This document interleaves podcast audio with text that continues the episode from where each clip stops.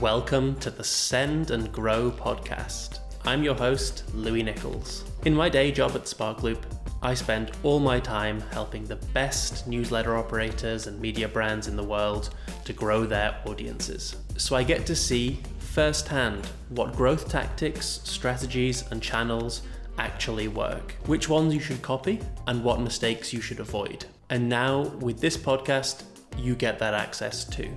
Every week, I sit down with a different guest, from industry experts to successful operators, and we go deep on the stuff that you need to know so you can become really effective at growing and monetizing your email audience. Today, I'm joined on the podcast by Sophia Patton. Sophia is head of events at Workweek, where she plans and runs all kinds of different events, both for the Workweek brand and for their individual newsletter creators. Events are a super hot button topic for newsletter operators right now, with the potential to grow community, boost audience growth, and add completely new revenue streams.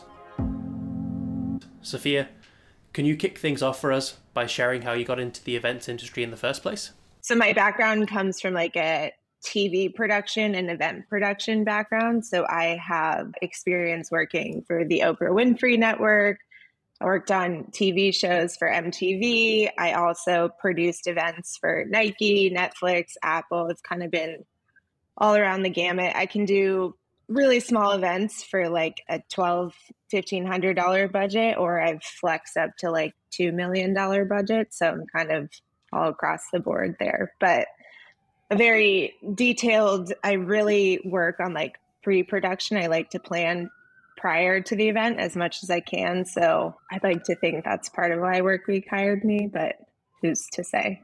Yeah, well, maybe you can tell me a little bit about some of the events you have run already. Can you can you give uh, the listeners an idea of what a typical is there a typical work week event firstly, and, and what does that look like if there is? Yeah, we kind of have like three different tiers that we're going after. So we have kind of your grassroots community effort type event where it's really just a networking opportunity for people to really meet each other in that respective space and you know super low budget from a production perspective. So maybe we have two microphones a speaker we have pizza and beer we have maybe some stickers for people to take home but the production value is low. But i think what's really important about these is the content. It really brings people together if there is good, valuable content there. So that's kind of our first tier. Our second tier is more of like a pre produced speaking event. So we just had our first big work week FinTech is Fem event in New York City a couple weeks ago at the Roxy Hotel. It was a huge success with our uh, what the FinTech host, Nicole Casperson. So we had nine women from the FinTech space all across the country fly in and share their stories of being in the fintech community and like what it feels like to be a woman in that space, which is typically very male dominated. And it was just a really amazing, like warm and fuzzy, like magical night. I keep saying there's like a lot of really strong lady energy there, which was really fun to be a part of. So that's kind of our second tier. Um, we call those like the storytelling events. And then we have a third tier, which is more like targeted curated experience for like an executive level type person. So think ceos or head of marketing or head of content like those types of people sitting in a room and like a smaller more curated experience with like 20 to 40 people. And then on top of that we want to do more like a toned down version of that with like a curated dinner. So that's kind of our tier of events. Wow, yeah, I can't wait to to dig into to some of those different different types of events. Maybe before we do that though, sort of why are you running events in the first place at Work Week? I think events really help kind of like bring a brand to life because as like in 2022 we can just absorb so much content online like sitting on our phone or sitting on our computer and I really think there's something to be said about bringing people who are interested in that content together in like finite space where you can like meet each other and learn about each other's backgrounds and like feel the energy of the room. I think especially after the last couple years of us all being locked in our houses, it's really and I don't know about you, Louis, but like for me, it's really important to have that like human connection. Like it has, I just I've realized in the last couple years, especially for the, you know, 18 months that I wasn't throwing events because no one was leaving their house, like it's so important and beneficial to have that like human connection. And I also think it's a really nice way to like flex creativity with events. Like, of course, like with an online brand, you can see like their logo or their fun, but like with events, you can really bring it to life through like signage and drinks and like giveaways and like stuff that is more tangible. So that's why we're doing events because they are just I I think they're the best, but obviously I'm biased.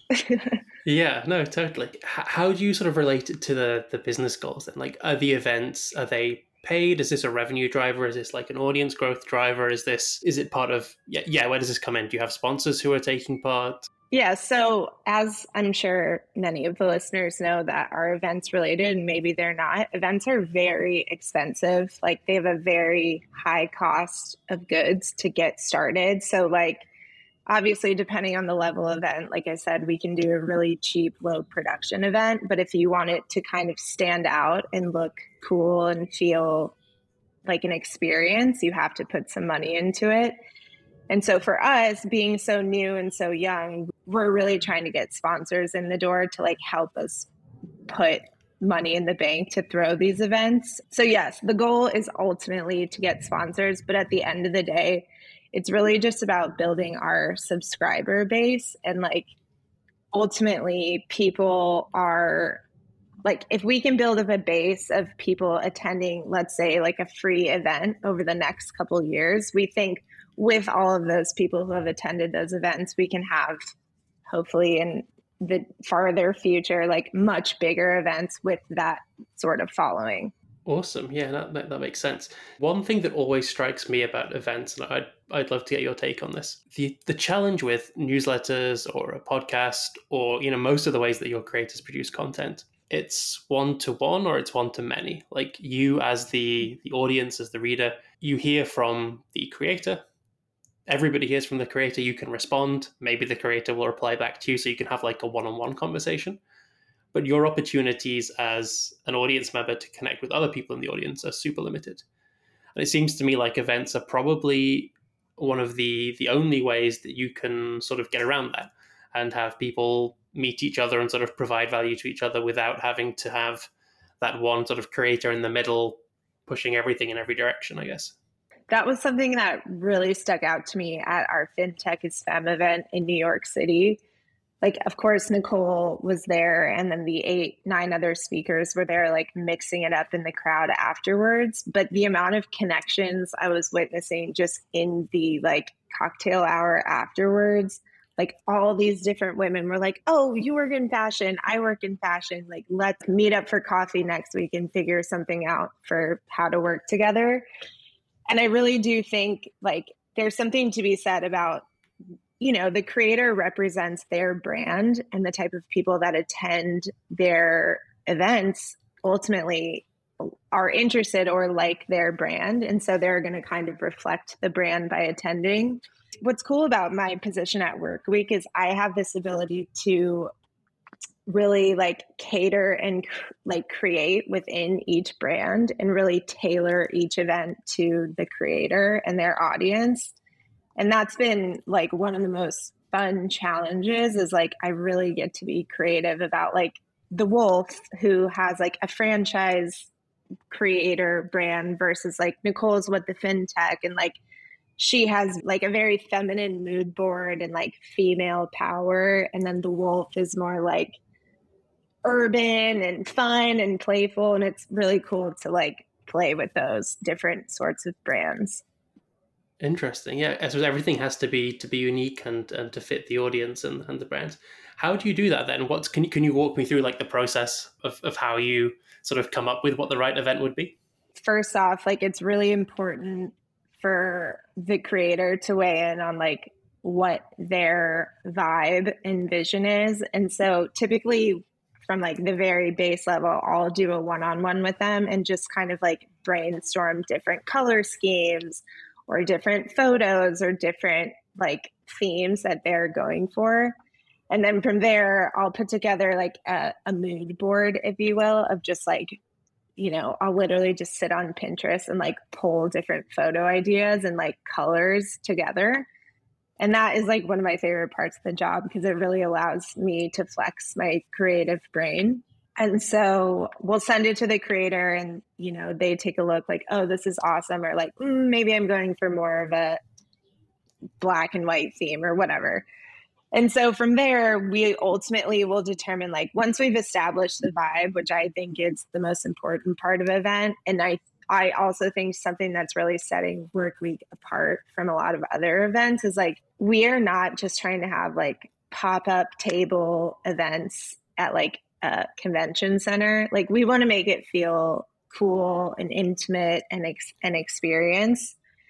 So once we determine the vibe, then we really go through like who, what, when, where, why. So like who's who do we want to be there? What is the event going to be?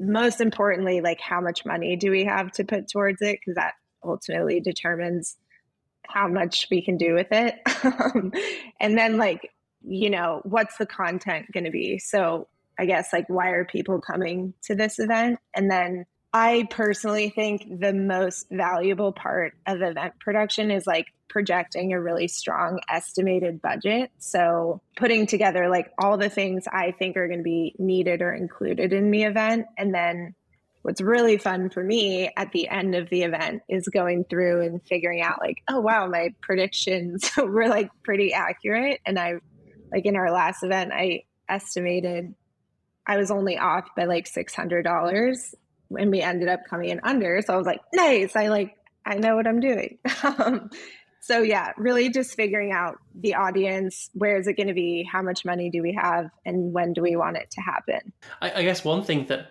obviously I wouldn't be affected by this because if I host an event, everybody shows up and you know i never have any troubles with with getting lots of people to show up but i can imagine a hypothetical person who maybe isn't as like naturally sort of uh, great at attracting crowds as I am would maybe have concerns and be like, well, if I go to all this effort of like planning an event and announcing an event, how do I know if people are even going to show up? How do you handle that with the creators and sort of like, especially for the more expensive events where maybe with a newsletter audience, you really don't know where everyone is? I mean, they might all be living on the completely wrong coast to, to where you're putting the event on.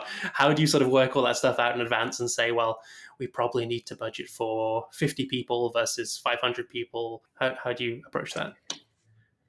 That has been a really interesting thing to navigate in this, if we can call it like post COVID events world, because what I've been noticing is like some cities are way more apt to show up to a free event than others. For example, I hail from the city of Los Angeles, and I will fully admit that LA people tend to be really flaky. And so we had an LA event a couple months ago, and we had much less people show up than we expected. But I think what's what's like hard to kind of take away from it is like do mm. you blame it on the traffic? Do you blame it on COVID? Do you blame it on being a free event? Like it's really hard to kind of determine what the reason is for people not showing up.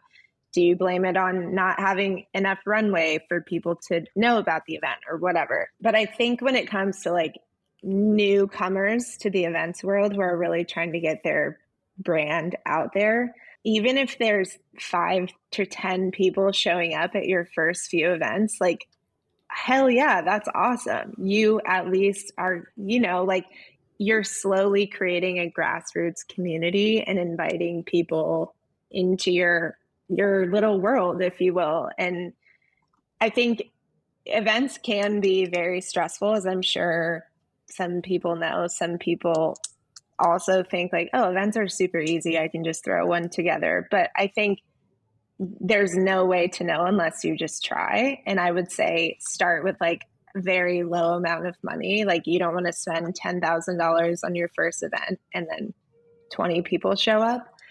So I would say start with just like very grassroots efforts of like networking, happy hours, or some sort of like interview that people get to watch. But start small. And like I said, it, it, of course there is a little bit of confidence that goes into it but at the end of the day it's just all about like getting the word out there getting your brand out there so that just takes time yeah i love that i also love we're in that fun space now for events where we are post covid but also pre monkeypox so this is like the the golden era right now.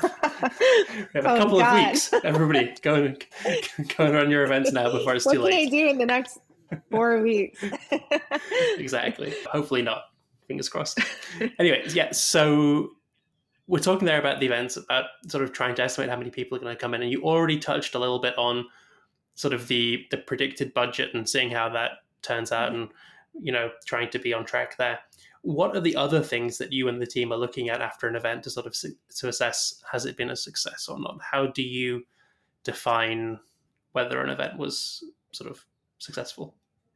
I think at the heart of it, it's like how did people feel leaving the event like what was the buzz in the 24 hours after the event and i think just naturally especially in this post covid landscape like people get really excited to be in person now and so maybe it's like the scale is turned a little bit one way as far as like gauging that if you will but i think I think ultimately, like budget, of course, is like, did we stay within our means of our budget financially?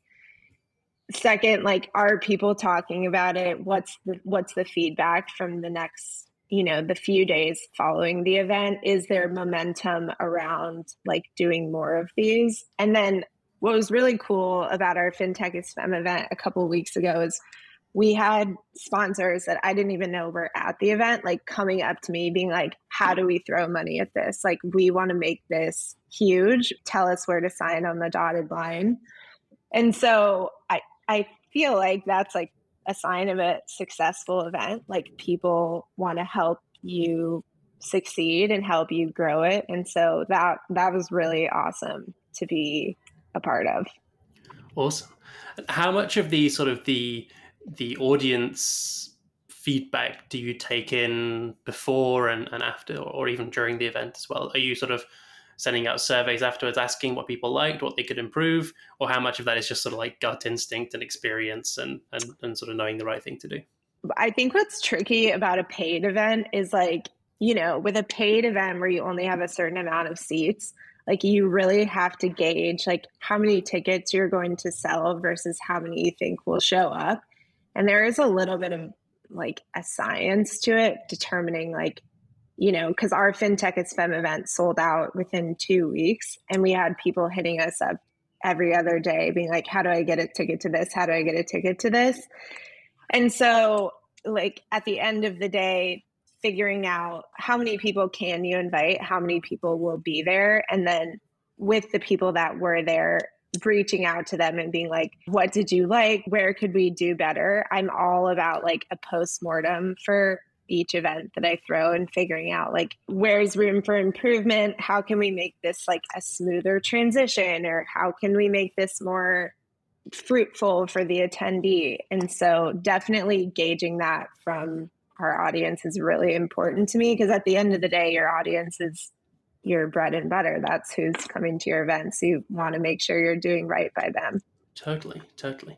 If you're in, let's say, uh, the US and you have an audience that's, you know, probably all across the US, maybe even international, how do you decide where to host? So, not the actual like venue, but which city, which coast, which state? How do you work that out? So, with Work Week having so many different creators, we really have to take a look at like what is their content. For example, The Wolf is based in New York City, but franchisors are nationwide, even globally. And so figuring out like okay, maybe a franchise event isn't necessarily best to host in New York City. So we are hosting our first digital event for the Wolf on the 23rd of June. Feel free to join, it's free. And, you know, like with Nicole's event, what the FinTech, her community is obviously nationwide, but a lot of the fintech space does take place in New York City, takes place in Miami, takes place in San Francisco.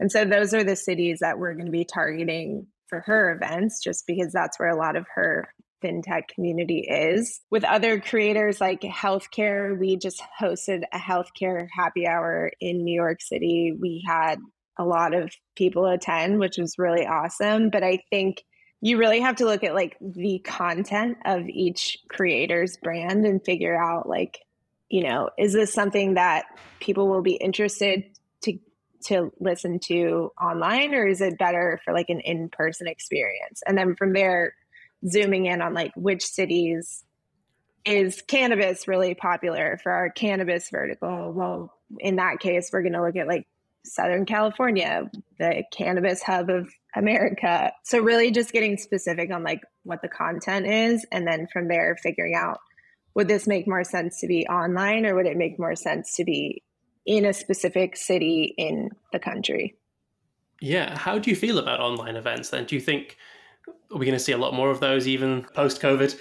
So, I personally think that digital events are a really great way, like we were saying, to gain community across the country or world, if you will. So, I think moving forward, like an events landscape, what I personally think is going to happen is going to be like a hybrid of the people that don't want to leave their house and then the people that do want to leave their house and what's interesting from like a production perspective is that obviously really increases the budget and like to get a high value production team to like film and set up proper audio and make sure there's multi cameras so it's not stale is expensive. And so that's definitely a cost that events are going to have to just ultimately determine like is this worth it? But i do think with like the people that really and it maybe not even like a covid concern but just do i feel like leaving my house today? Like maybe not. I'm just going to watch it from my couch. I think we're going to see a lot of hybrid in person and digital events. That makes sense. And the interesting thing to me personally is like I feel like the last couple of years has there's been so much content produced either that you can just watch on demand or you can just plug in sort of any day and watch a, a live conversation, a, a live sort of interview or something like that. So you can do all of that from home and I don't really like why would you need to go into a place, you know, shower, put on nice clothes to go and sit somewhere to watch someone give that same thing that you could watch from in the bath, right? I wonder if or, or what you're seeing there around like the kind of events that work best offline being less the sort of the interviews and the speeches and the the talks and stuff and more the actual i guess fun stuff of like just meeting other people doing more casual stuff like drinks or uh, happy hours and stuff like that. I think you're absolutely right and i think it really has to be worth it now for people to go to events because like you said they can sit on their couch and listen to the streamed version of the event and so like the experiential aspect of events is really whether we want it to or not like it's having to step up its game because people are just going to be like well why I can listen to this speech on my couch and like be comfortable and not have to shower, like you said. So, yeah, it really has to be worth it. And with that comes, you know, more money, more pre planning, more production. But I also think a lot of companies, they've had to like forego a lot of their marketing dollars in the last couple years just from like last minute cancellations. And so, hopefully, pending the economy doesn't take a massive turn I think a lot of companies are ready to like throw down and put some money into these events to make their brands stand out. Yeah, I, I just love that. I, I think it's so so valuable. And one of the things I really like about the way that Workweek does these events is I've never been to a Workweek event yet, or a physical one, but I see so much about them online. I see people who are organizing them, sort of talking about them in advance and afterwards. I see people who are attending, posting about them before and afterwards. And it seems like that's something that doesn't happen for every event and probably didn't happen by accident. So I don't know what if you have any sort of tips or thoughts on like how to get people doing that. One that I saw that I really loved and I thought this was so smart that I hadn't really seen too much before was this wasn't actually from a work week event. This is from I think it was from Unspam, which is a, an email event that was in London and they put together like a basically like a photo booth with all the different props and they had people you know coming through and taking like group photos and stuff and obviously i've seen it you know at like weddings and festivals and stuff like that. I've never seen it at a sort of a, professional event before where you'd have people in like silly hats and all the stuff and i thought that's kind of like the amount of people who are posting that stuff online that must have been worth a lot to them to get people uh, doing that. Well and that's such a like low lift from a production perspective, you can get a photo booth for, you know, sometimes as low as like $500, sometimes as expensive as $10,000. So, and that's such an easy way for people to share out your event. And it's like, it's fun. We live in a content world where people want to see photos and they want to share out photos of experiences they've been to. And so, I think it's really val it's a really low lift and a really valuable thing to have. Definitely I like make sure every event we have has some sort of photographer and or videographer so that way we can like reuse the content for different purposes. But yeah, I I love that. That's people like I said, people just want to get out there and make sure they if they are out there, make sure people know about it. what are some other tips then that you've seen that that work really well for sort of pre and, and post event for, for getting the word out there? So I think what Nicole Casperson did a really good job of is kind of like teeing up each speaker that was going to be speaking at the event. And so we were really intentional about like having a whole branding packet of like obviously the event title, but also like playing with imagery for each speaker and sharing that with them so they can share it out to their communities and then Nicole was really great about like teeing up each speaker and like kind of like a little snackable like this is this person that's going to be at this event. This is a very small window into their story like hear more at the event. And then also i think figuring out ways to make sure people know it's going to be a cool experience. And i also think there's a there's a lot that goes into like the pre-production communication process. So you never just want to have people sign up for an event and then they never know the event's even really happening until the day of and they get like a, a reminder email like you want to make sure they're getting like hey we're going to have this vendor or we're going to be doing this or we're going to be playing this kind of music kind of like making it feel like a pre-production experience if you will I love that. I love the way you use the word production a couple of times. I hadn't really thought about that in like together with events, but it, it does feel like a production. I think that's a really smart way of sort of describing it. That makes a lot of sense to me. And that's um, a really interesting point because I, like I said at the beginning, I hail from a production background. And so my brain really comes into events thinking like how can we make this cool how can we make it feel like production or an experience. And I think that is maybe what sets apart our events from the others is like we really want to make it feel like an experience. Like I said, we are not going for like the trade show, two pop up tables, and like some free keychains at a convention center. Like we want to make it feel like an experience. We want to make it feel cool. And it's all about like you know, producing an event is definitely a team effort and it's a lot of work. But if you can get the right people lined up to do their job pre-event, during event, post-event, it's always it's a success always. Yeah, awesome. So what are some of the mistakes that people will make that will make it not a success? So, two things really stick out in my mind. I think people tend to think, like, oh, like it's easy to attend an event, right? Like it's just you sign up, you show up, and then you leave. I think people that attend a lot of events. Some people tend to think, oh, it's really easy to throw an event myself. Like I can just do this on the fly. And of course, it there are parts of it that can be easy, but there's also so many little things that can go wrong. And so if you can really hone in on like the pre-planning process. So what I do is I create a work back schedule. So essentially I'm creating a backwards list of like, okay, starting in the next week, I need to have the following things done. In the next two weeks, I need to have the following things done. And it really keeps me on task of like all the things I need to get done.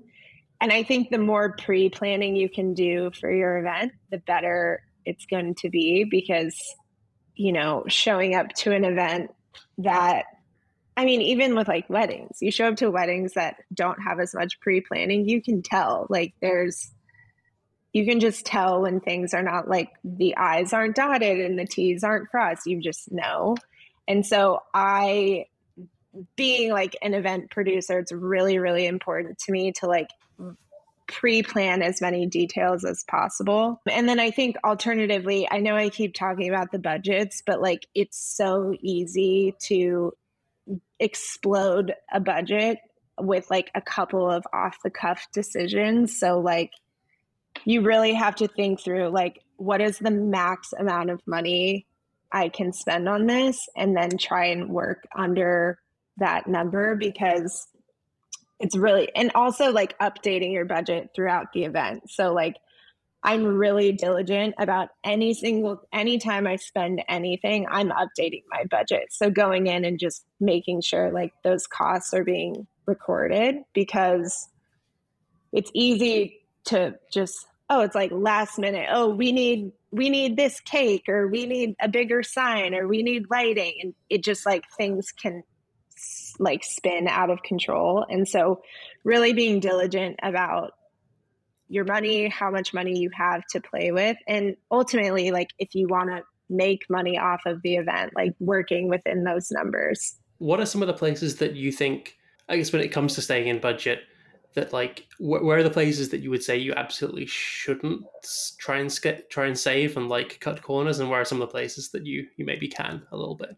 I think people really underestimate the the value of like good sound and good lighting.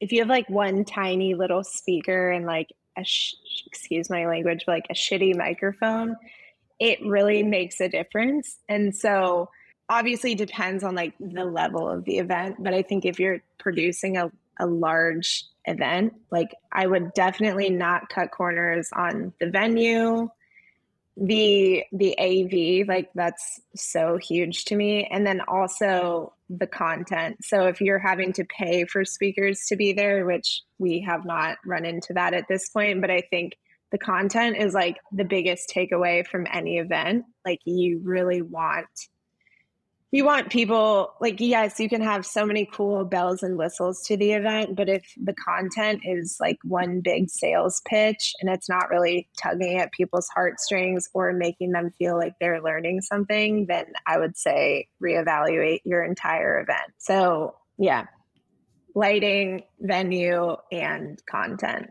I think as far as like do you need premium shelf liquor if you're trying to save money? No. Like there there's where you can cut corners. Like do you need a huge like charcuterie spread? No you can kind of like you can kind of cut down in those areas i think.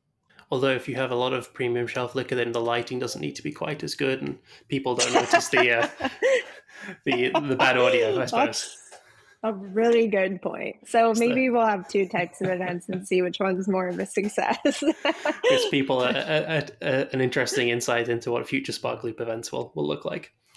Something that I would love to get an, uh, an idea from you, and I, I know this is going to be super hard because we are post pandemic, hopefully not pre monkeypox, but a lot of things are changing. We have the, the economic situation, which isn't looking amazing right now.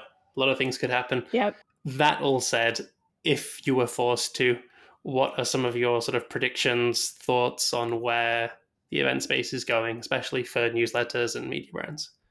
Kind of what I was saying earlier. I think a lot of companies are sick of like sitting by the wayside and waiting for this pandemic to blow over. And so, if they have the marketing spend, I think you're going to really see companies send it, for lack of a better word, and like throw really big productions. I'm I'm seeing a huge trend in like art coming into the centerfold of events. Like it feels like a lot of corporations and big companies are are really taking a stab at bringing like creativity into their events and like content that is heartfelt and not necessarily not necessarily just like business focused and so i'm really i'm excited to see just the future of like what this creative realm of events looks like in this post pandemic world and like i said a lot of companies have really let go of a lot of their marketing dollars in the last couple of years, and hopefully that doesn't uh, happen in the future. But I'm hoping people can really like blow it up and get creative with what now that we can leave our houses and hopefully get off of our couches. Yeah, awesome. Well, thanks so much for you know coming in and sharing that with us. I think you know I'll leave with a question that I, I sort of always finish up on is you know you're the expert on this. I've tried to ask the questions. Is there any question that I should have asked you you think that I didn't? You're honestly are a really, really good interviewer. Um, you asked you. really great questions, but I think actually, you know what? You stumped me. I mean, I know what I wanted to ask, just to just to because I'm weird and awkward. Is I wanted to immediately jump in and ask, um, well, which weddings would you say didn't spend too much that you went to, didn't spend enough on the uh, the production value? so. Um, Name from names. a wedding perspective, I actually produced my own wedding, and even me being an event producer, like you really should get your own coordinator, even for like the week of, just because there's so many, even and not even from like a wedding perspective, just an event perspective.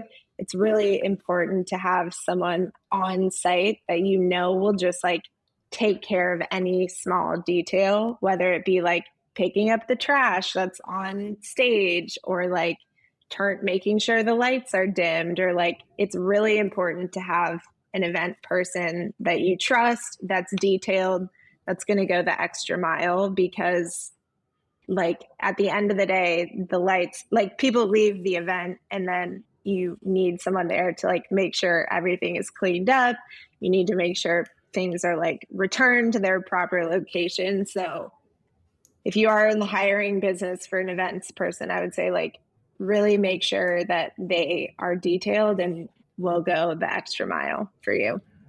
Awesome. I think that actually does lead me into one final question, if you don't mind.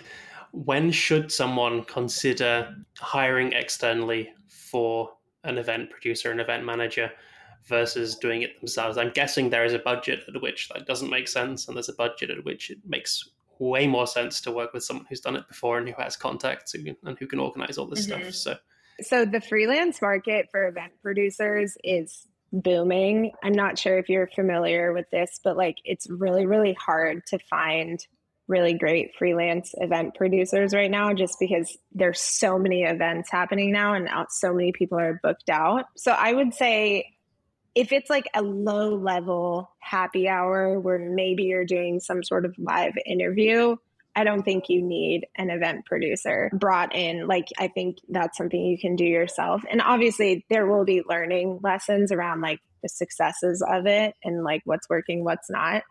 I think where it gets trickier and where you need someone more experienced is like when it comes to like pre produced content. Even just thinking through like the logistics of the um, speakers that were coming to our Fintech is Femme event there's a lot of pre-planning that goes into like what should they be talking about? When are they going to be landing in new york city? Like where are they going to be staying? What time do they need to arrive for like the dress rehearsal and so if if that feels kind of like out of your bandwidth from a production and planning perspective i would say bring in someone who has more experience and also, ultimately, if you are throwing an event and you really just want to socialize, you don't want to have to worry about like, when are the drinks coming out or when is the food going to be ready or is the music loud enough? Then I would say hire someone or bring someone on to help because when I'm working and producing events, like I'm not really there to be like chumming it up and like making connections. Obviously, there's a point in the evening where like I know everything is going off without a hitch, but if you don't want to be like doing the heavy lifting throughout the event or before, definitely do yourself a favor and hire someone because it's a lot of work. yeah, I, I, didn't think about that actually. It's that's so true. If you're the creator or if you're the publisher, you're probably who a lot of people are there to see. They will want to speak to you and uh, spend time with you. And if you're running around trying to fill up people's drinks, it's going to be a yeah a pretty frustrating yeah. experience and a pretty hectic one. Well, and that's what's really cool about the Workweek model is like I never have the desire to be a creator. I don't want to be in the limelight. Like I would much prefer being like the producer in the background that's like making the creator look amazing and sound amazing and like all you know all the production value is there she said so, on the podcast i guess I think, but ultimately, like, determine really like which kind of person do you want to be? Do you want to be behind the scenes making sure it's going off? Or do you want to be like out there? Do you want to be the star? Do you want to be the limelight? And then from there, determining which, you know, do I need to hire someone or can I do this myself? Awesome. Well, I think it's an amazing place to end it where can people find more about you and about Workweek and about you know anywhere you think they should go if they'd like to to find out more? So workweek.com is our website. You can subscribe to every single one of our newsletters on there. My Twitter handle is Sophia Patten, P A T T E N 22. And I I mean, I just want to leave. I cannot say enough good things about Adam Ryan and Becca Sherman running Workweek. They're just the coolest, most intentional, thoughtful, like leaders in our company. And I'm just really, really proud and happy to be working for them. So yeah. thank you for having me, Louis. This was really fun. Yeah, thanks for joining me. It's been great. It's been super useful. And uh, yeah, I'm excited to see some of those events and hopefully maybe find my way to one of them in the future as well. Thanks for listening to this episode of the Send and Grow podcast. If you liked what you heard, here are three quick ways that you can show your support. Number one, leave us a five star rating or review in the podcast app of your choice. Number two, email or DM me with some feedback, with your questions, or with suggestions for future episodes. And finally, number three, share your favorite quote from the episode on social media and tag both me and our guest. All of the links for that are available in the show notes, and whatever option you choose, I am really grateful for your support. Thanks and see you next week.